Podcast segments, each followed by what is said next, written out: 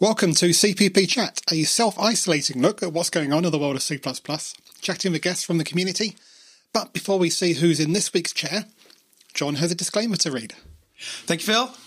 CPP Chat is providing this podcast as a public service, but it is neither a legal interpretation nor a statement of CPP Chat policy.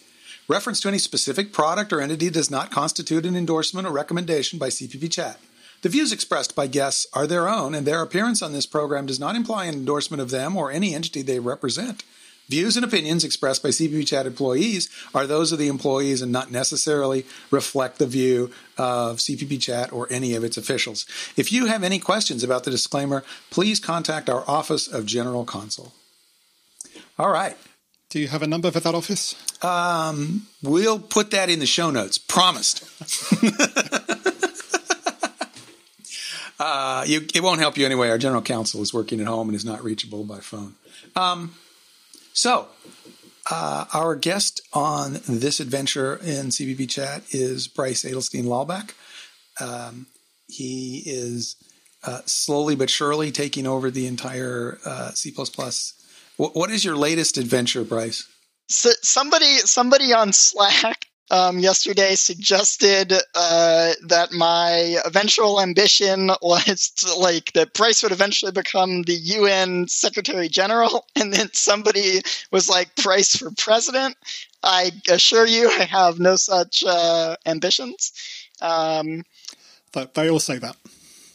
But uh, I am I am uh, doing more and more uh, standards uh, work, and it's becoming an increasing part of my uh, career. So I guess the the big news is that I am no longer going to. Oh, be... Don't no no no no no no. We're gonna we're gonna hold off on that, and we're gonna do. Oh oh oh okay. All right, we're gonna get to there. The other news we always do before we get to the guest. So all right. Uh, so that was a perfect tease. Uh, do we have any other news? I think most of the other news is that pretty much everything's canceled.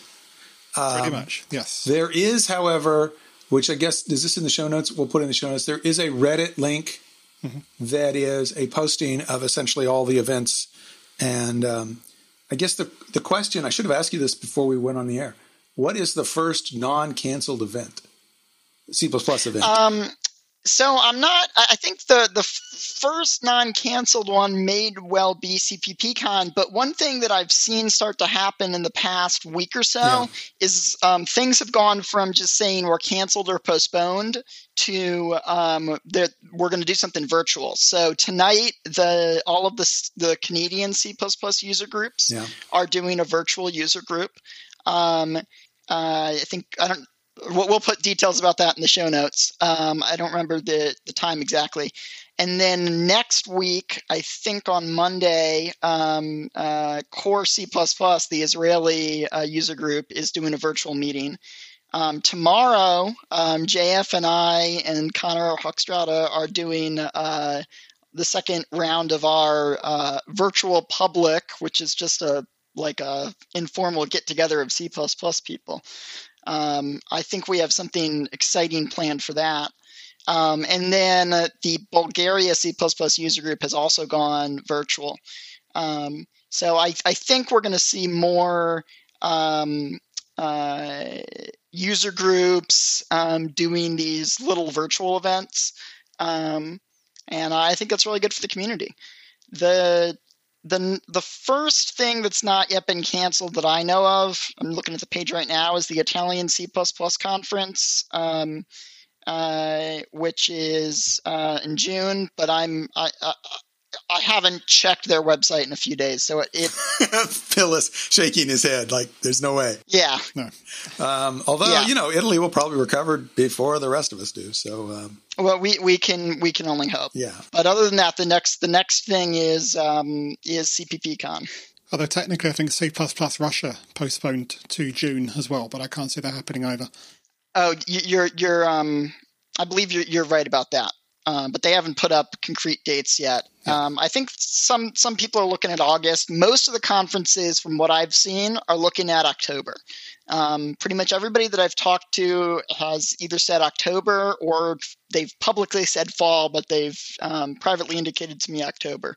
um, which is one of the reasons I started the Reddit thread. Was I wanted uh, I wanted there to be an easy place for conference organizers to see when everybody else was moving towards. Right, hmm. right, right. Well, I mean, they're close enough as it is. Everybody wants to be in the same month. That's going to be. Uh, it's just a, a, terrible year for us all. But I guess uh, in the grand scheme of things, our industry is not hit nearly as badly as many. So, um, so I shouldn't we shouldn't cry. Um, yeah. Anyway, is there anything else newsish that we want to get to before we talk about Bryce's campaign to take over the C world? Actually, your scope is broader than C, but I'll let you explain that. Um, yeah, so I guess we should we should start with C.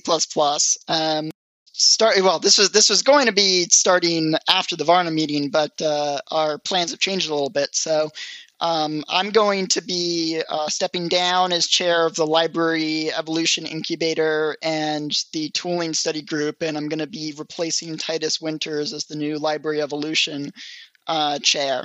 So Titus has been chair now for I think three and a half years, and he's done um, really an amazing job um, leading Library Evolution through um, a time of change and a time of growth. Um, uh, when when Titus first took over Library Evolution, the committee was a lot smaller, um, uh, and our, our goals and ambitions were even smaller.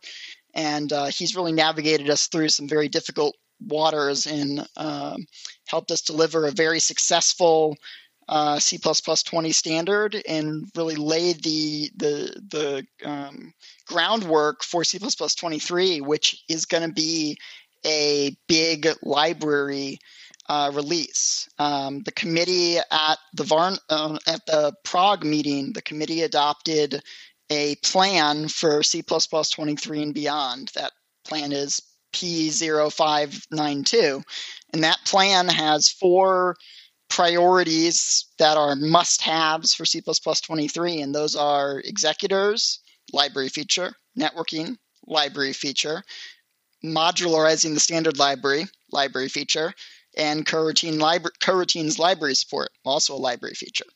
So we um, we have a lot of work to do in library evolution and the the main uh, library uh, core group um, for C++ 23. Okay, so I think most of the people who are listening to this probably are fairly knowledgeable about the standards committee because a lot of people on the committee are on this program and we talk about it. But but just to uh, just to give people a little bit of a um, an idea, um, there's kind of a flow of proposals.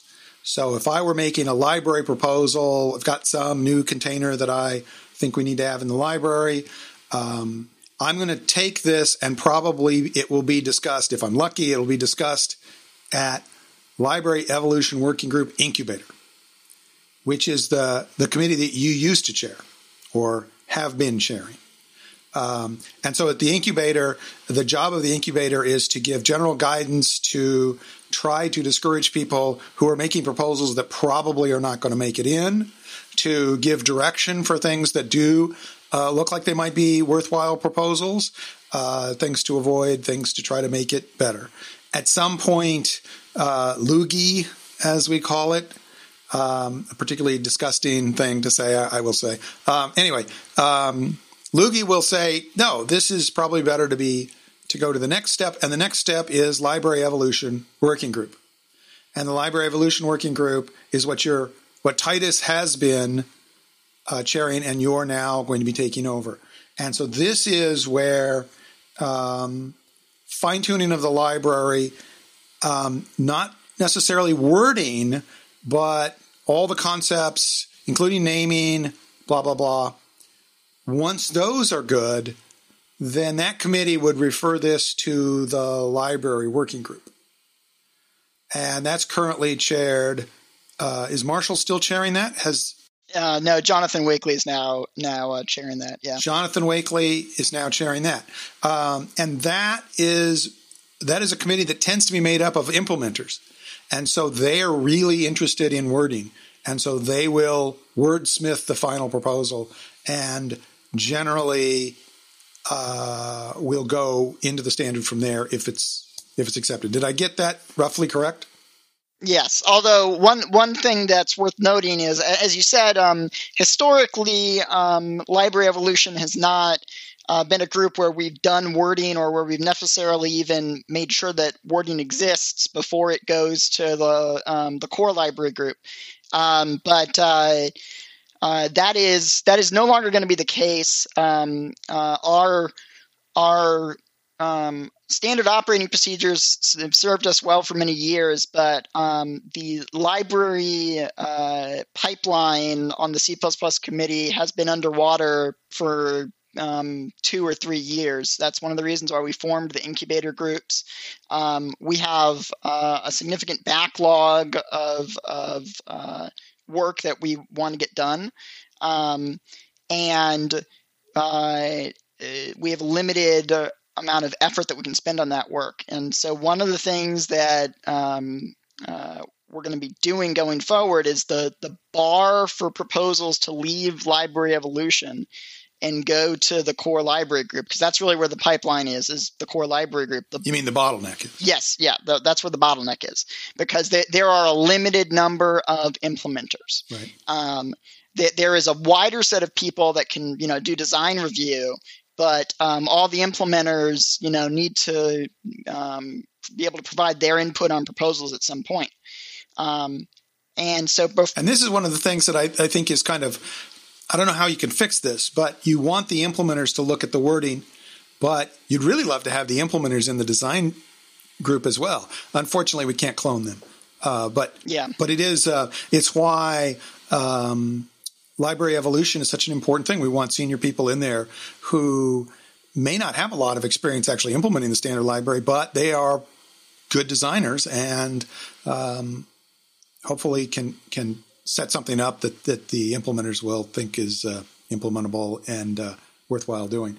And um, it's yeah, you're you're you're changing the um, deliverables for the committee is going to make it um, a lot more difficult to get things through your committee, and I'm for that. well, and and so essentially, what we're what what we need to do going forward is that the the bar for a proposal to leave Library Evolution and and make it onto the core library um, group's plate is uh, that that proposal has to be ready to go. That proposal must have wording. Yeah. Um, the Library Evolution has to ensure that we only send things to the, the core library group when they are ready for the core library group to review.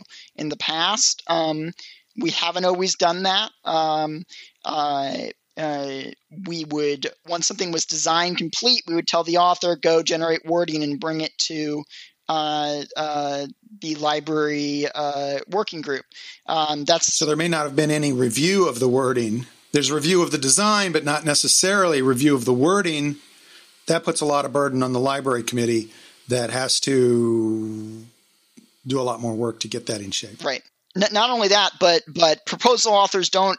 You know, in some cases, a proposal author might not be familiar with what wording needs to look like, right. um, or or what we're asking for. Right. And so we're going to try to do a better job going forward of making sure that we connect paper authors with um, uh, library wording experts and that there's offline review. Um, the the language pipeline does a lot more of this. When your paper goes to the core language group, somebody from the core language group gets appointed as sort of a shepherd for your paper to help you out and to help you prepare it for review. Um, so my one of my one of my goals is to ensure that uh, uh, going forward, um, library evolution and the core um, library group um, uh, have a much closer relationship um, and uh, work together to ensure that the pipeline flows smoother. And uh, I should mention that that one of the other things we've we've done um, uh, to try and uh, increase our bandwidth is um, we've introduced the notion of uh, vice chairs for um, a lot of our groups. So um, Fabio Fracassi um, is going to be coming in as uh, my vice chair for Library Evolution. Um, and for the Library Evolution Incubator, Billy Baker is going to be taking over as chair, and Nevin Liber will be his vice chair. And for the tooling study group, uh, Michael Spencer will be chairing, and Ben Boeckel will be the vice chair.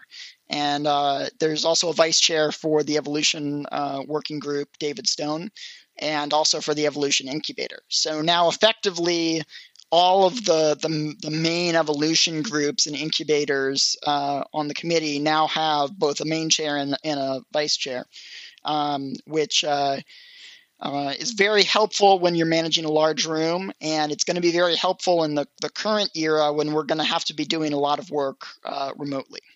All right. So, uh, what about your uh, ambitions outside of C? Ah, yes. So, um, so I am also uh, uh, running as a candidate for uh, chair of PL twenty two. Um, PL twenty two is the U.S. Standards body for programming languages. Um, so the the way that ISO works, there is an international committee, and then every country has their own um, mirror committee of that international committee. So there's an international committee for C, and then there is a US committee for C. There's a, um, UK committee for C. There's a Canadian committee for C. Um, and uh, the Programming Languages Committee is the parent group for uh, C, C, and Fortran. So um, uh, the C committee within the US is called PL22.16. It's a subgroup of this group that I'm running to become chair of, PL22. Um, PL22 itself doesn't actually um, uh, it's not as large as the C++ committee, um, and it does not have as many active work items as uh, say C, C++ or C or Fortran because the, the work of developing those uh, uh, standards um, is largely delegated out to uh, the subgroups. So PL22 isn't directly responsible for C++. There's a subgroup PL22.16 that, rep, that you know represents the U.S. interests for C++ in the International Committee.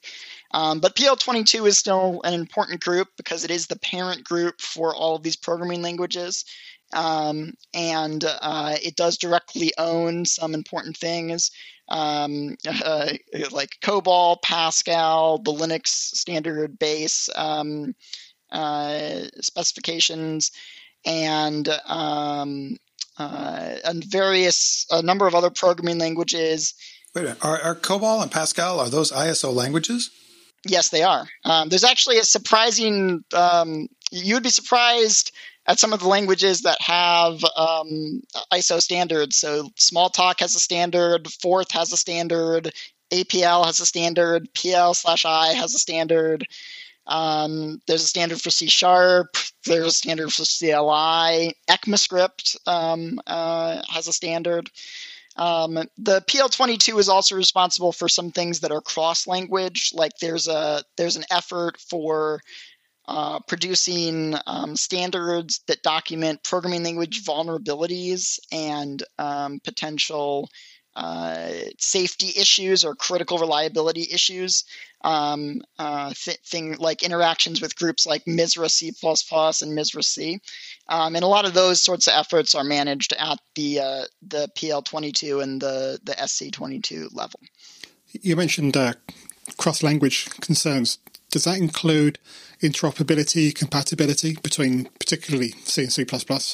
Yeah, so that's actually it's actually very interesting that you bring that up because um, I just today was having a conversation with um, uh, a fellow Jens who works on the uh, the C language standard, and um, one of the thing we've been one of the things that he's uh, proposed recently um, is the creation of a uh, C C++ core specification, um, and and I actually think this is a this is a very excellent idea, and it and it's it's a very important thing too. Um, it in fact might be something I, I might, might go so far as to say that this is something that we need to do to ensure the longevity of the C and C standard. Um, today, the C and the C standards um, are developed by separate groups, and the C standard incorporates, um, uh, uh, it's based off of the C standard, but we don't have all of the things that are in the latest C standard. There's some divergence between the two groups. Um, and there's some things that are in C that aren't back in the C standard. And increasingly, we are finding that um, there are changes that we want to make either to C or to C where it is difficult to make those changes um, to make you know both of the languages better or, or to make even just one of them better it's difficult to make those changes unless we do it in both of the languages at the same time. Um, and so what, what Jens is proposing is to form a sort of a core um, spec um, uh, that um, both languages can use as a as a basis, and to and that this spec would try to um, uh, reduce some of the divergence that we have today. Um, and given some of the, the both the technical challenges of the divergence that we have between the C and C++ and some of the organizational challenges that we're having um, uh, in the C committee, I, I think that this is uh, an excellent direction, and I, I, hope that it, it gains traction both in the C committee and in the C committee. I think that some people um, uh, on the in the C committee, some people are going to probably think, "Oh well, well, whoa, whoa, we don't want to you know, let these C guys take over. And some people on the C committee are going to probably think, oh, whoa, whoa, whoa, we don't want to let these C guys take over. But we have to recognize that we're a volunteer organization. We have a limited amount of effort, and uh, C uh, uh, relies on the C standard. And at the end of the day, the C standard does rely on C++, and a lot of the a lot of the people who are doing work on the C standard also do work on the C++ standard. And uh, if we can move towards a world where we um, work uh, closer together um, and where we have a more unified approach to things, I think we'll be able to get a lot more done. So one of the things that I would think that you know a, a mistake that we've made that that we wouldn't make if we'd had this in place would be that there's a divergence in the C definition of bool. Believe it or not, C bool and C++ bool don't mean exactly the same thing. They're very similar, but the way they define it is different. And this is one of these things that I think if we were working together, the C, C++ people could have made the case that you, you don't want to define this new, almost new type. Go ahead and make it a new type. I think that's what they wanted to avoid. Is they didn't really want to make it a whole new type. Let's just make it a hack. And I think the C++ people would have argued, don't make it a hack, make it a real type. Um, you know, because we have templates, we think of types differently than the C people do, or than the C people do. Because in C, for example, if your long and your int happen to be the same size, then they're the same thing.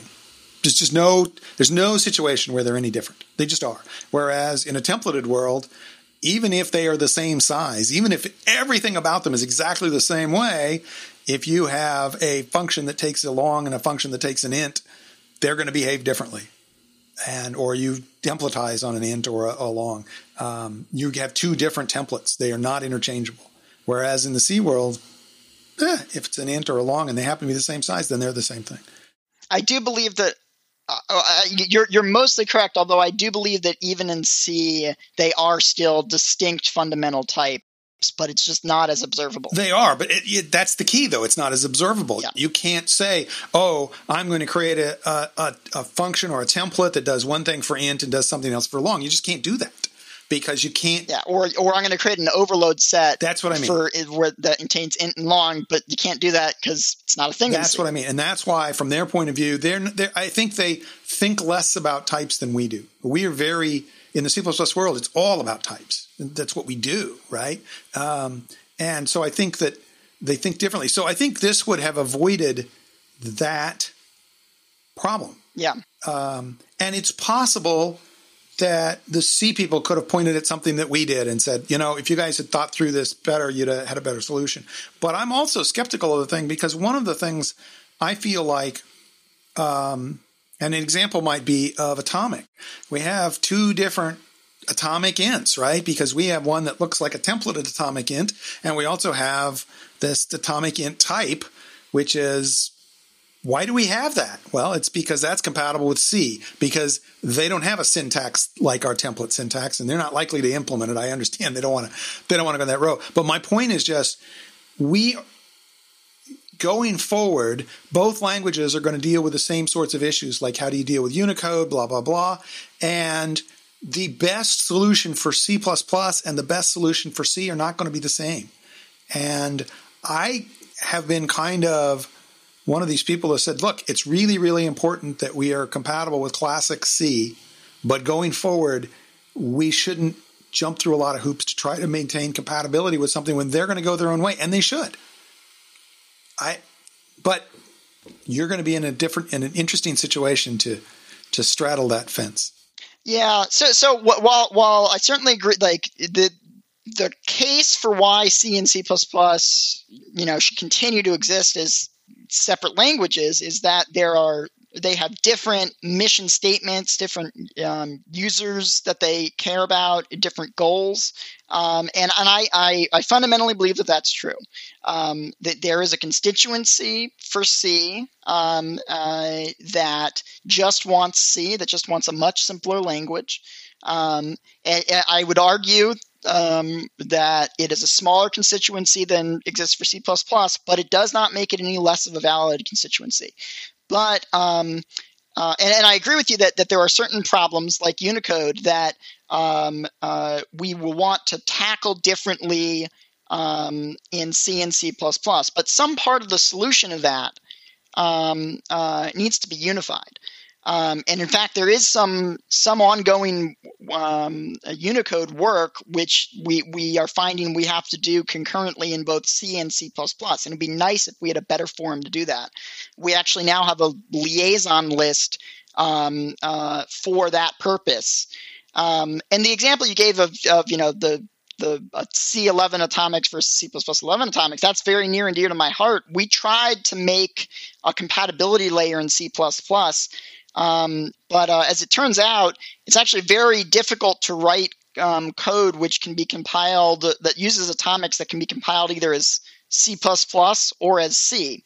Um, uh, there is this layer um, uh, C stood atomic that was supposed to do the trick, but it had some problems in it. Um, uh, there was a paper for C 20 to try to fix some of those problems. I can't recall if we actually got to it in time. I I think we may not have. But um, it, it's you know some of us have to write code that has to compile as both C and C++. And um, it's very unfortunate when we have these divergences between language languages, um, especially when there's you know there's some core things that really should be unified, even if um, the user-facing part of the solution is going to look different. Well, yeah, I the, the stuff that can be defined the same in both languages should be defined the same in both languages. I think it's over optimistic to think that that there's a lot that can be defined in both. But but for those things, I mean, there's no there's no reason to be gratuitously incompatible. Yeah, and um, and I I think that um, it. I guess what I'm saying is that it was clearly an important feature of C++ as it gained prominence. But I think it's less important a feature now. I think it's it's important that C++ be compatible with classic C, which don't think we're going to lose that anytime soon. We're not, you know, anything that would break that is likely to get shouted down very quickly in the committee. Um, but I'm I'm willing to be convinced on issues going forward. I um I, I, think I think I'm definitely in the camp of believe. I believe that it's very important that that um, C and C remain compatible and uh, evolve together harmoniously going forward. You know, one of the areas would be to to fix volatile for both languages in the same way. Yes, that's an excellent example. Yeah, that would that would be an ex- excellent example because you're absolutely right. Uh, anything that we do in C++ with volatile that C doesn't do, that's going to be a problem and um, and I think volatile needs to be addressed in some way. Um, and I believe well, I think most of the problems with volatile were were in the C++ specific parts of it. Well, that, that's true. I mean, what we could do is we could invent a whole new volatile and just deprecate the old volatile and say, you know, whatever we say. Yeah. Implementations are free to treat it like C does for compatibility purposes, but we deprecate volatile. And if you want to do what volatile used to do, this is the way to do it in C. Um, and I, I, believe that JF did take some part of his volatile proposal to both the C committee and the C committee.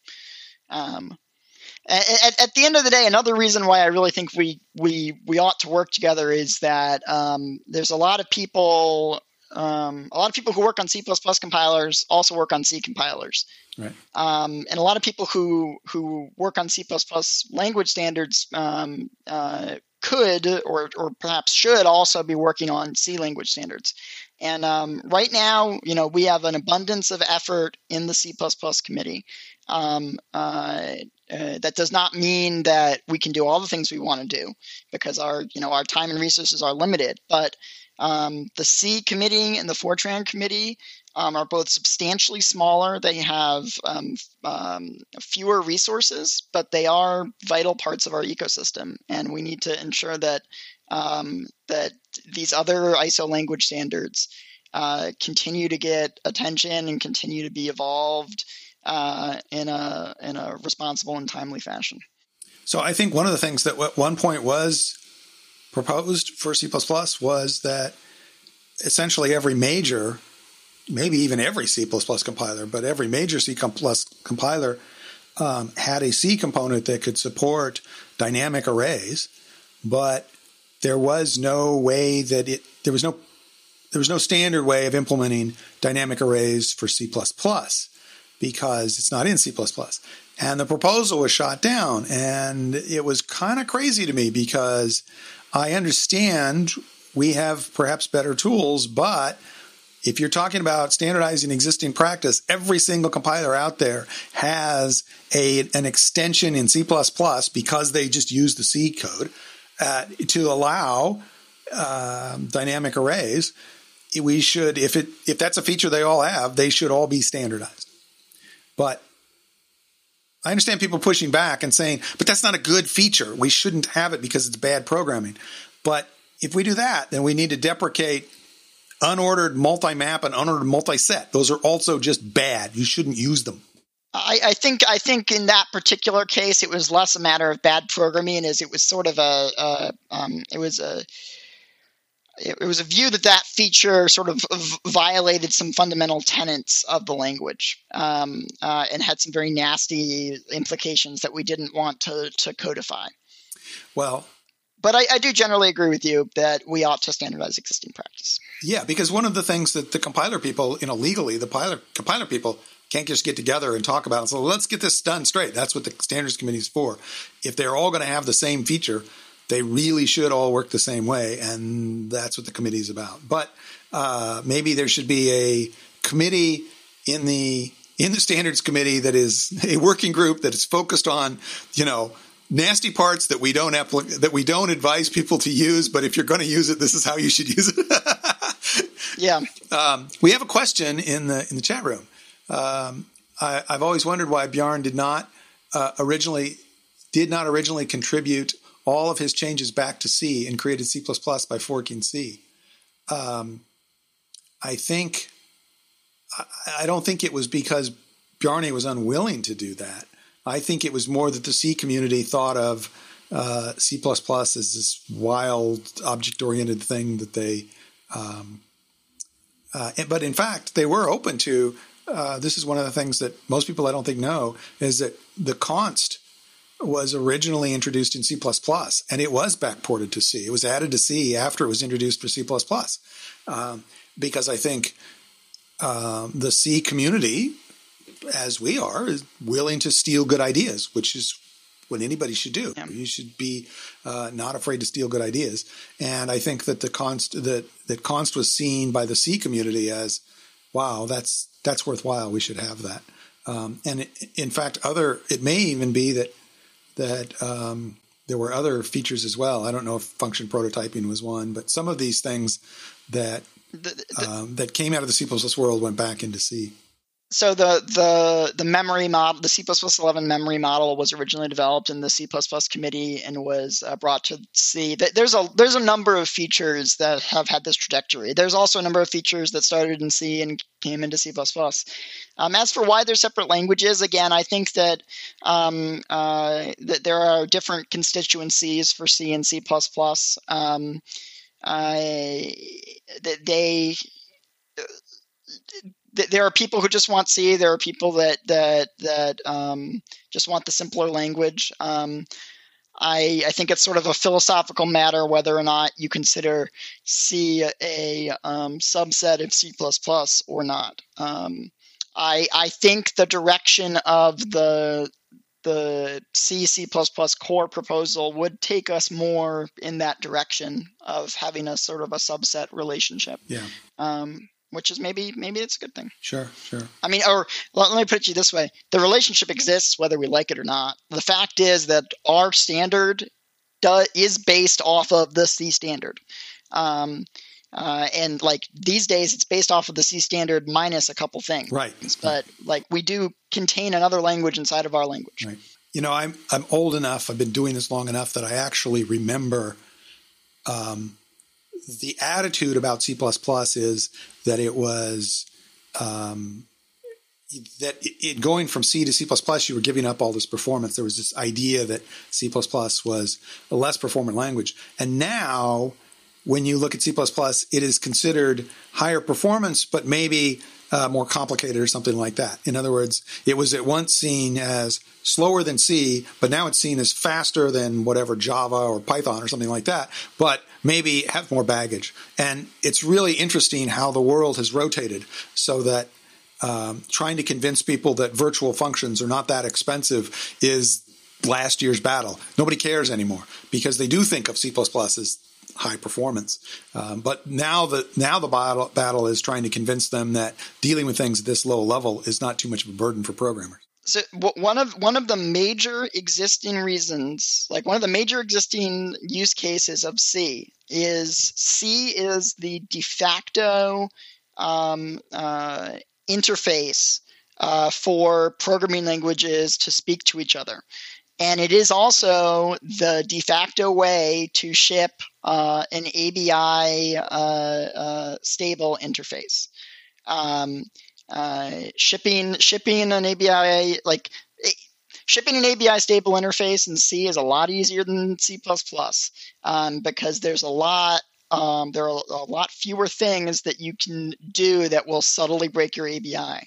So sometimes you know, so as much, as much as I love C++, sometimes there's a perfectly good reason for a C++ project to have a C API, which is that forcing yourself into the constraints of C um, uh, makes it easier for you to ship something that you will be able to uh, uh, provide an ABI stability guarantee for. No question. I worked on a huge project where our goal was to be uh, we were doing a back end. Actually, we were using Objective C as the front end, and so we had a C uh, API layer. Totally, totally understand that. Totally buy into that. But one of the things I would point out is that it's like scientists wanting to use Latin. Why do scientists want to use Latin? Is it a particularly descriptive language? No, it's a language that never changes. And so, one of the arguments about this C compatibility or using C as the as the uh, interface layer is one of the things is that you don't expect that to ever change. And so that's one of the reasons why I say it's really important that C remain compatible with classic C. It's less important that it be compatible with uh, things that are adding or changing about C because that's not what people are doing ABI stable layers and things like that. The, what what's important there is an interface and that interface is not should not cannot change? I, I, I certainly um, I, I think that there is a lot less of a desire for ABI evolution within the C world. Um, I think C takes it as more of a fundamental tenet that they uh, be compatible and, and ABI stable with you know how things have been. Um, I think there's more of an appetite in the C++ world to um, uh, uh, be willing to move towards a better world, even if it requires ABI evolution. Right. So, um, do we want to shift back and talk about? Uh, uh, I, I want to ask you a little bit about Loogie, your experience there. Yeah. You were the first chair of that. You created that. I don't mean it was necessarily your idea, but I mean you brought it up. You um, you were the first chair. You created the um, the world's perception of what this is supposed to be about. Um, how uh, I assume you're not leaving because you thought it was an unsuccessful attempt, but maybe you did. No, no, I, it's um, it's actually uh the the formation of Loogie um, was kind of my idea. Um, before the San Diego meeting, I essentially sent an email to Herb suggesting maybe we should have a you know a Lug two or a side group or something. And uh, I didn't know at the point that so Oogie was actually, which is SG seventeen, was actually in the it was being created before Loogie um, which might be surprising to some people because the library pipeline was where we've always had a bigger backlog. But um, when I sent this email to Herb saying basically, hey, I think we should try to have, you know, uh, we, should, we should try to find a way to paralyze um, the, the Luke workload in some way. Um, uh, he, uh, Sebeka replied to me saying, hey, well, you know, we're forming this new Oogie group. Why don't we form a Loogie group? and uh, then I got uh, tricked into into agreeing to chair it. I was I don't remember who it was that I tried to suggest should do it. That wasn't me, but it very it became very uh, quickly evident that uh, that uh, Herb was volunteering me for this.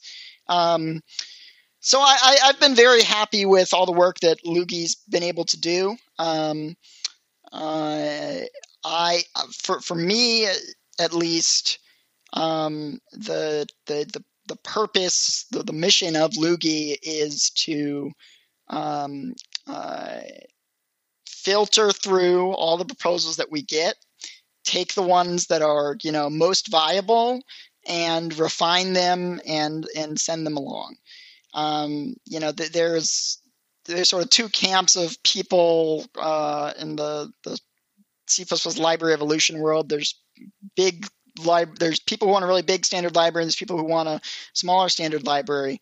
Um, our our time and resources are are limited, so we we have to we can't do everything that we want to do, and in fact, we can't even do all the things that the small library camp wants, um, because we are so bandwidth limited.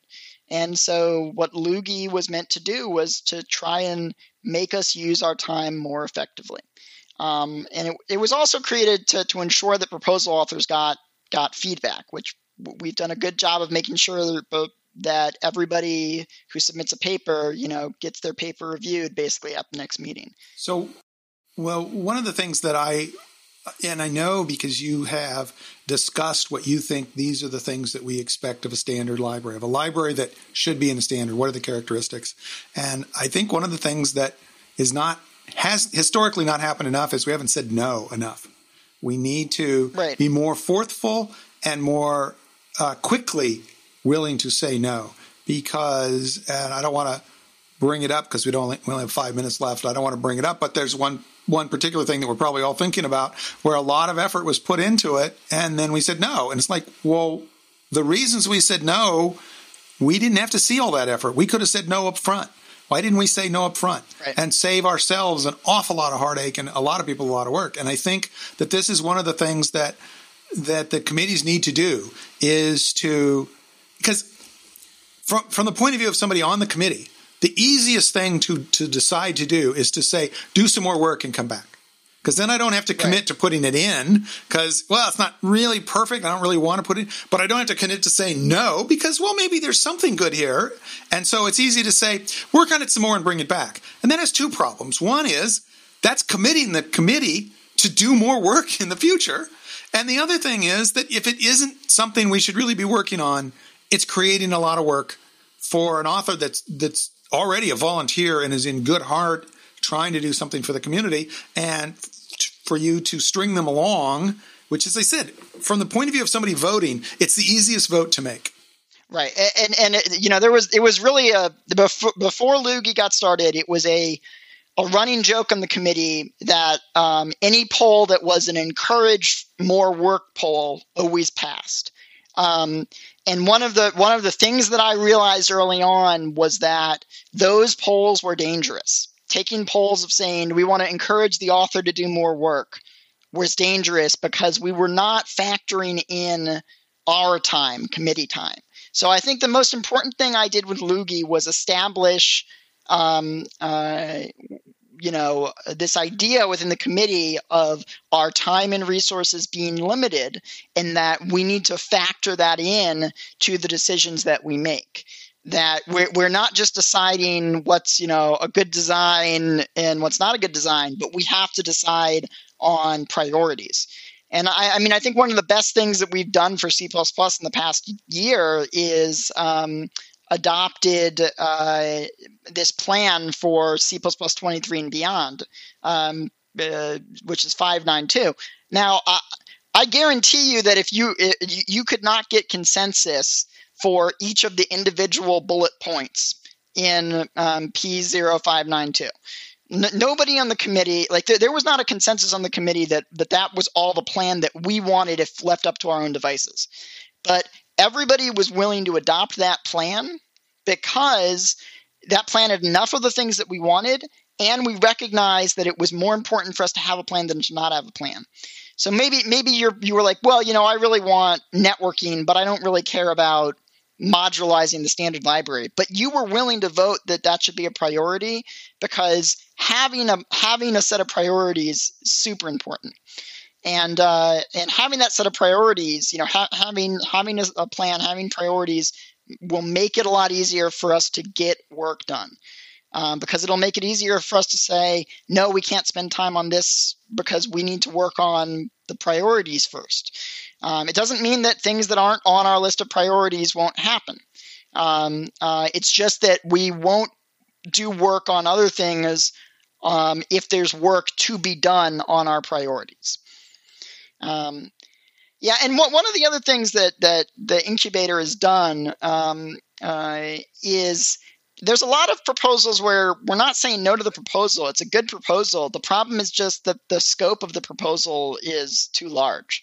Um, you know, m- mission creep is a big problem.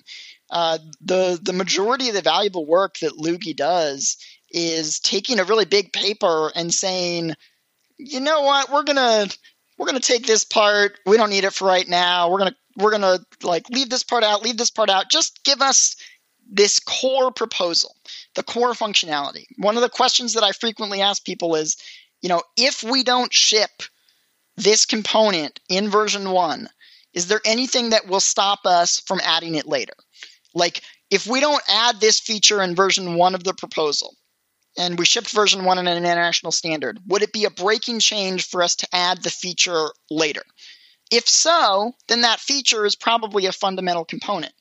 If it's something that purely can be added later down the road, then should it really be in version one? We want to do incremental evolution whenever possible. So when I when when I was sharing Loogie, I was always looking for the the essential part of the paper.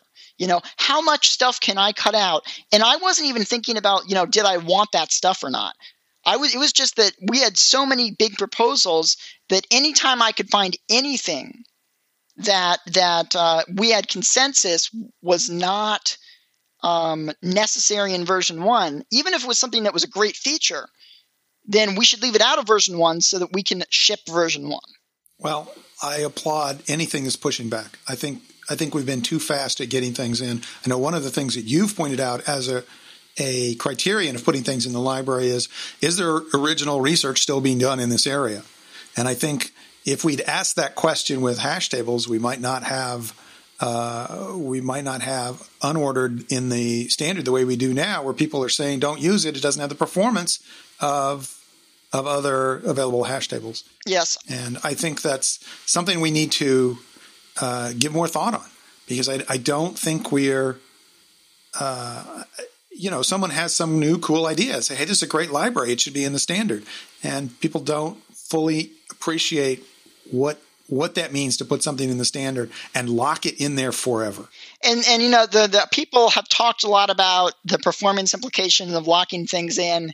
I actually think that that's the wrong conversation to have. The the real the real conversation is you know the the the stability guarantees that users expect and that we make in the standard library um, they change how we design things.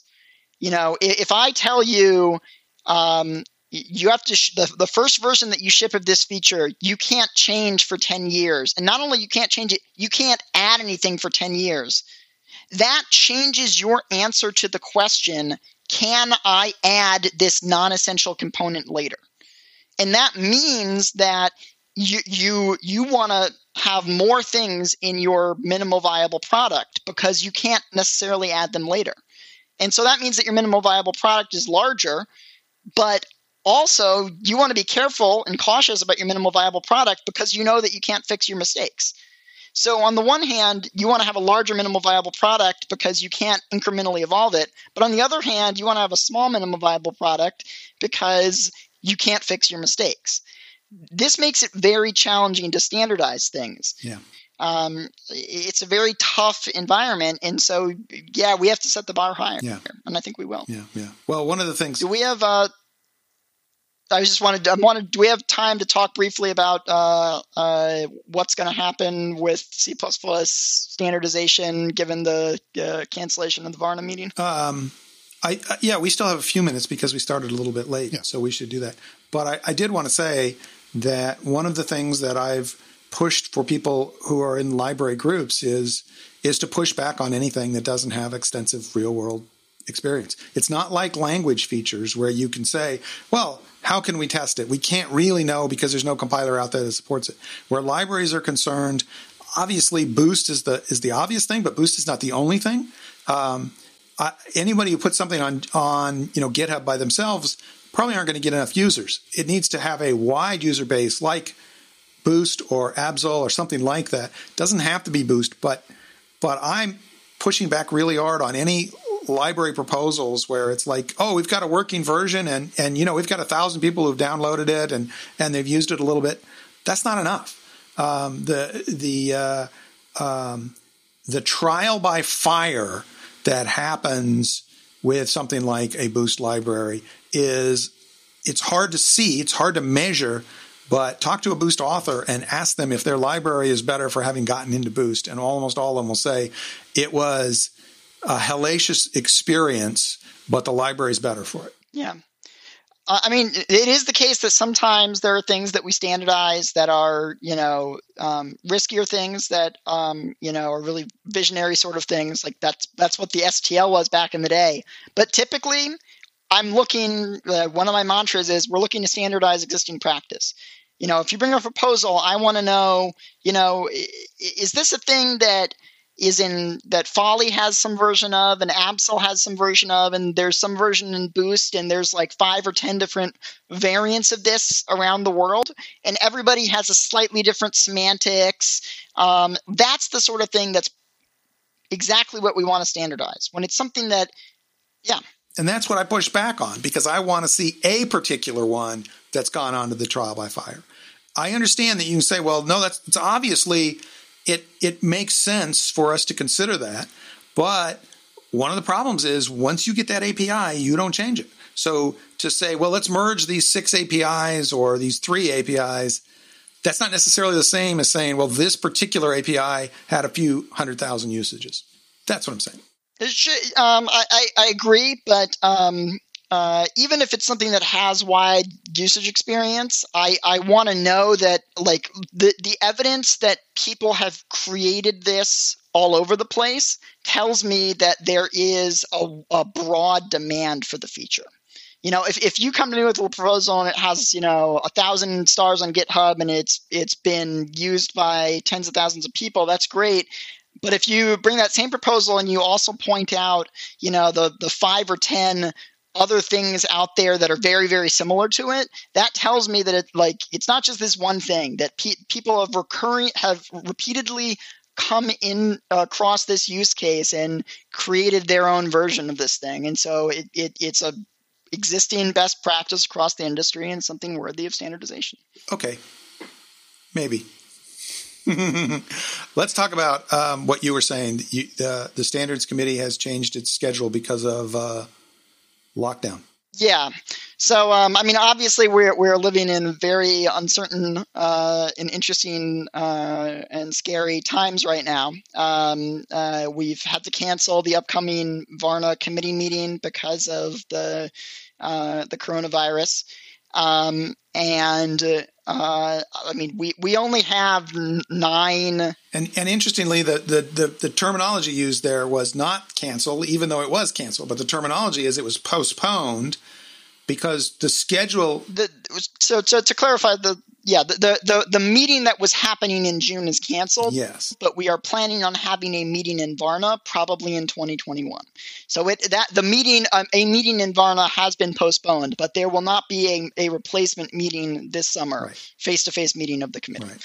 Um, now, there's only nine meetings in between each um, uh, committee release. There's three a year, and, and, because we have three meetings a year. Yeah. Yeah. Now, realistically, there's only about six of those meetings where we can do design work. The last three meetings were spent um, doing the beta testing, where we send out the committee draft and we get feedback. Um, so, not having Varna means that we've lost uh, a, a, sixth of the time that we were going to spend on C 23. Um, so, we need to adapt to that. Um, uh, I mean, obviously, uh, at, at, times like these, you know, family and your personal health and well being comes first, and not everybody's going to be working at 100%. Um, you know, a lot of people have kids at home, uh, and and a lot of people have um, uh, disruptions with their day jobs. Um, uh, or they're just less productive because they're cooped up in their house. So uh, obviously, we're gonna we're gonna take a bit of a productivity hit. Some people are gonna perhaps not be able to participate over the next few months as they're dealing with uh, this uh, this you know uh, really different work environment that we're in. But um, that does not mean that we should just say, "Oh, well, we're just gonna, you know, we'll we'll just give up and we just won't get anything done for the next couple of months." Um, we we can't we can't do that. Um, uh, you know, we have to do our best to adapt to these disruptions and carry out our um, uh, our evolution of C++ remotely. So um, JF and I, uh, who JF, who's the chair of the Language Evolution Group, uh, we have been putting together a uh, plan for how we are going to evolve C++ remotely. Um, uh, that plan is going to go out in a paper. Um, the the basics of the plan is that we're going to be holding telecons, um, one for library and one for language, um, every week from now until uh, October. Um, and we're going to be relying more on things like the mailing list um, uh, to do offline review. And the other thing is the way that we distribute papers. We used to have these pre-meeting and post-meeting mailings of papers. Well, we even before the coronavirus, we were already moving towards a world where we were going to do um, on-demand paper publications. We were going to have weekly releases of papers. Um, what we've settled on is we're going to have um, a monthly mailing. So every month there will be a new batch of C++ committee papers that will go out. Um, so I obviously there's we, we lose something by not having the face-to-face meeting. Um, a lot of what we lose is not just the interpersonal interactions, you know, the conversations in the bar, um, uh, the the proximity of having everybody there and working on one thing for a week. The biggest thing that we really lose is the loss of a deadline um, uh, that we had this face-to-face meeting and this you know deadline a month ahead of time that you had to get your paper in to get it into that that to get it reviewed at that meeting. And now we don't have that. Now we have these monthly deadlines and we have telecons but if if your thing is scheduled for a telecon or if you were planning on publishing something in april and you miss it the the the penalty now is not that you have to wait three to six months for the next committee meeting it's uh, it's oh I'll publish it in the next month's mailing, or oh I'll just ask the chair to reschedule my telecon for sometime next week. Well, also having people on site for a week essentially meant they were dedicated for a week. I mean, some people right. were dealing with their email and they might do a bug or something if there's a hot bug comes up. But for the most part, they were spending one week. Seems like a lot, but it goes by really fast. But they spent one week that was dedicated. When people are on lockdown and they're dealing with their families and everything, and there's a telecons that lasts 90 minutes, you're not getting a week out of them. You're getting and and you have a you have a you have a loss of continuity. Yes, yes, yes. You know, you don't you don't you you you. So one of the things about meetings is that um, if anyone wants to go, they are open to anyone to come and observe. Is this going to be true of your telecon? Are you going to make the schedule of this public, and are you prepared to have, you know, um, maybe several dozen C++ programmers who've never been in a meeting before just decide to tune in to find out how exciting it is to talk about volatile? Yeah, so so um, I I knew that this question was going to come up, and in fact, I had I had put the draft of our plans on GitHub and uh, just on my personal GitHub, and I've already gotten emails from people saying, "Hey, I saw that you put this on GitHub. I'm interested. How do I sign up?" Um, so the the the committee nothing has changed about committee participation. Um, uh, which is that you know anybody could show up to a face-to-face committee meeting. Um, the the people who are sort of allowed to officially uh, uh, uh be members of the committee are people who have joined through their national body. Um, but what we typically say is, you know, if you, if you show up to a face-to-face meeting, um, uh, then we'll give you access to the mailing lists and the wiki um, and whatnot.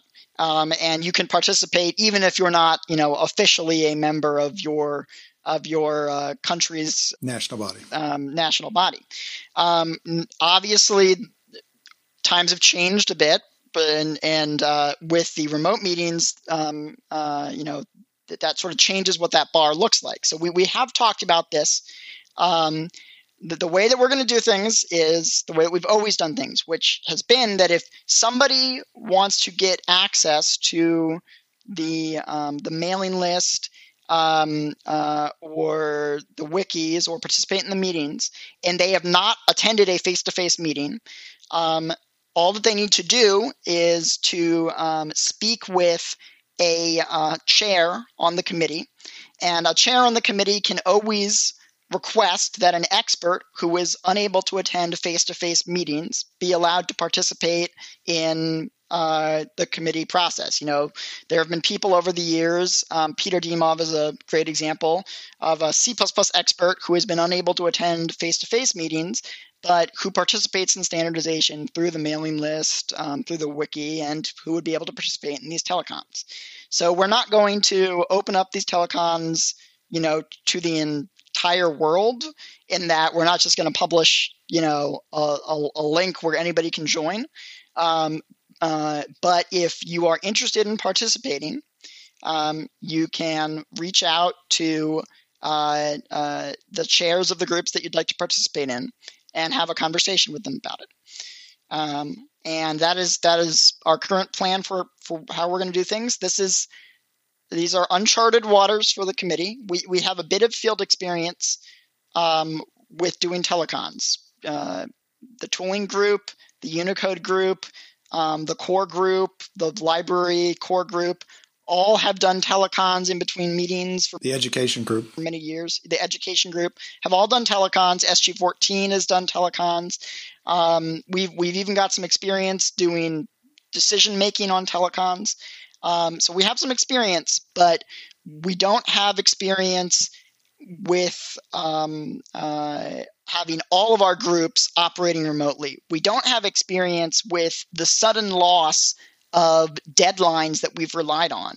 We don't have experience with operating in a world where we need to spread out our work over a few months instead of concentrating it all into one week. And the committee is going to have to learn to adapt um, over the next couple weeks and months. We're like, we will need to learn how to exist in an environment where where we don't have these hard deadlines, where we're not going to have a, a, a, one week period where we're sequestered with each other. Um, and uh, I'm I'm confident that we'll be able to be successful here. Um, it's going to be challenging. Um, I'm sure it's going to be rocky, uh, and I'm sure it's going to be overwhelming. Uh, but we will we will get through this. Um, and the, the, other thing I, I want to make clear is that um, uh, the committee is and always has been a volunteer organization, and we know that this has been you know we know that the ongoing coronavirus uh, uh, pandemic is very disruptive to people's lives. We're not expecting everybody to continue participating in the way that they always have. Like we get that everybody has day jobs, we get that everybody has families. And if you're unable to participate, that's perfectly fine.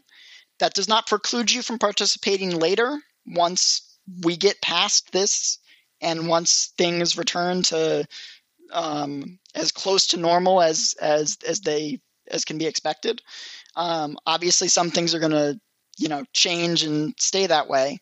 Um, but if you're unable to participate, if you can't join a particular telecon, that does not mean that your voice will not be heard. That does not preclude you from being involved. Nobody is going to say, well, your opinion on this paper doesn't matter because you weren't able to join this telecon in the middle of the coronavirus pandemic. All right. Nobody needs to have a fear of missing out. All right. Well, um, so we're a little over on time, but I did. I am glad that you went over that kind of stuff because because that's important for us to know. Yeah. And there will be people who will will join who've never gone to a committee meeting, and uh, you might find them a valuable source of insight, and that would be terrific. Yeah. Um, maybe they'll get in uh, wrapped up enough that they'll continue to work with the committee. Uh, maybe never appearing on site. Maybe being like Peter Dimov, somebody who contributes uh, remotely, or maybe they'll uh, find a way to come to the committee. Either way, I think um, you know some good things happen out of the worst tragedies, and um, and so something good will come of this. Yeah. Uh, I, I, certainly, I mean, um, if we are successful in um, executing remote operations, I see no reason that we would not continue to do so at, in, in, the future, um, at probably at a at a lesser scale. I mean, we're going to be meeting, we're going to have multiple meetings every week for the next few months. That's probably not something we're going to do long term.